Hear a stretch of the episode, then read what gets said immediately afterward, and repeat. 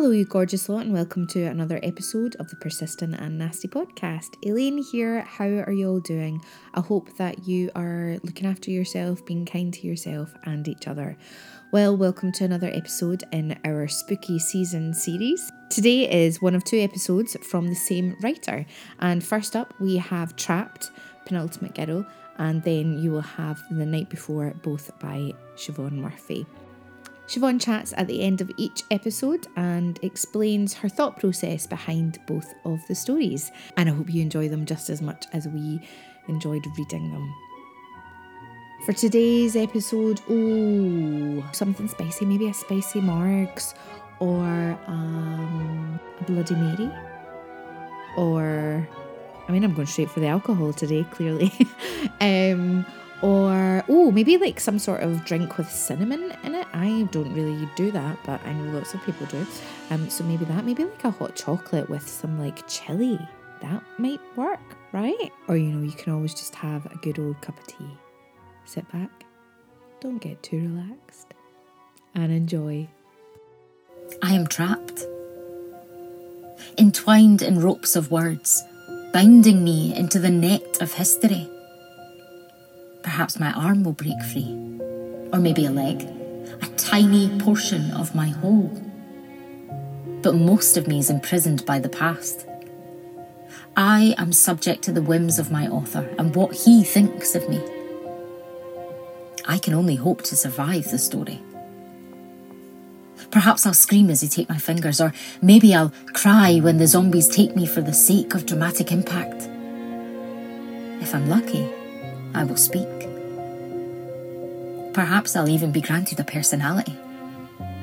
To make you miss me more when the killer brutally slaughters me before moving on to the other girl. The one who screams a lot, but inevitably makes it to the end. It's easier to write me quiet in the corner.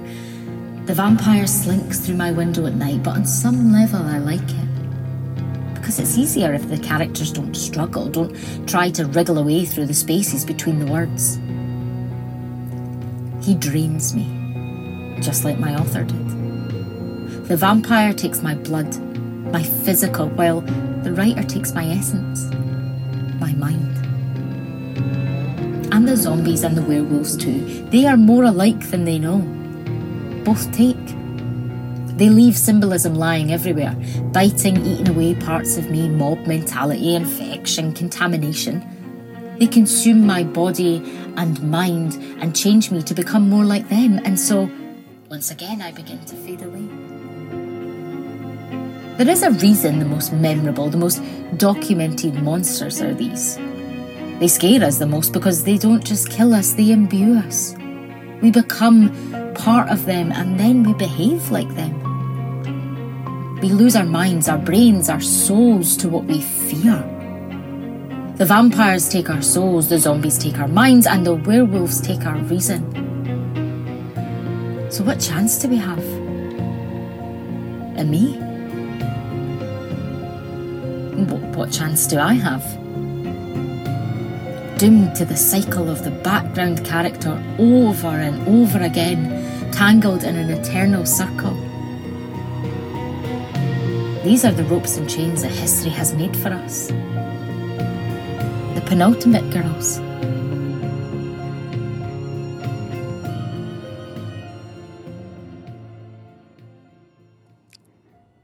Hi there, I'm Siobhan and I'm a Glasgow based freelance writer and editor.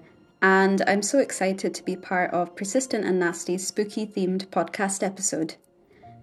I mostly work in the educational and English language teaching publishing spheres, but in my free time I write novels, short stories, and questionable poetry.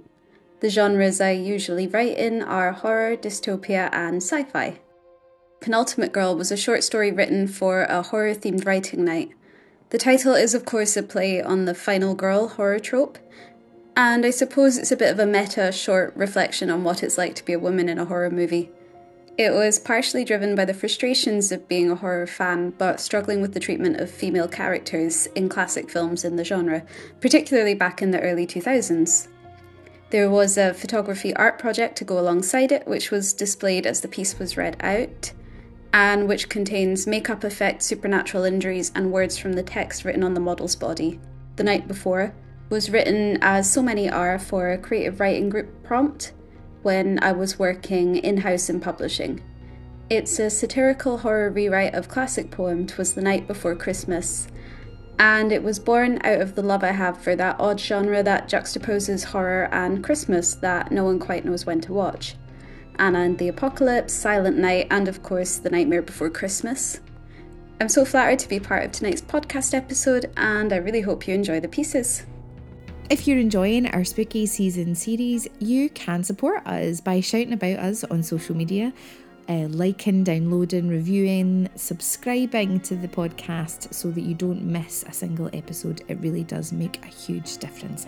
And as I say, if you support the work that we do and you feel that you can financially help us at this time, we would be extremely grateful. And you can become a persistent pal or a nasty hero or just donate the price of a cup of tea or coffee to us. Um, and the links for that are in the show notes of today's episode. And as I said um, previously, we have had very generous donations from people to sponsor our coffee mornings, which is incredible. And if you would like to do that, you can stay anonymous or we can absolutely shout about you from the rooftops. So please feel free to get in touch, and you can do that by emailing us at persistentandnasty at gmail.com. And to those of you who already do support us financially, a million thank yous. You keep us going, you keep the advocacy work going, you keep the podcast going, you keep the coffee mornings going, and we are forever grateful to all of you. If you can't financially support us at the moment, we completely understand, um, but you can help us in many other ways, and one of those ways is by following us on social media, sharing about us on social media, and just generally being our cheerleaders. And you can do that by following us on Twitter at Persistent Nasty, Instagram at Persistent and Nasty, Facebook Persistent and Nasty. You can also follow us on TikTok, which is Persistent and Nasty, and you can check out the website www.persistentandnasty.co.uk, where you can read some of the incredible blogs that have been written for us by amazing artists. And you can also send us a blog to publish on the website. Please do send us some spooky stories, I'd love to read them. And you can follow Louise and I on social media. Louise is at Ms. Louise Oliver on both Twitter and Instagram, and I am at Elaine Stirrett on Twitter and at Elaine.Stirrett on Instagram. Today's episode was performed by Rebekah Lumsden and edited by Elaine Stirrett.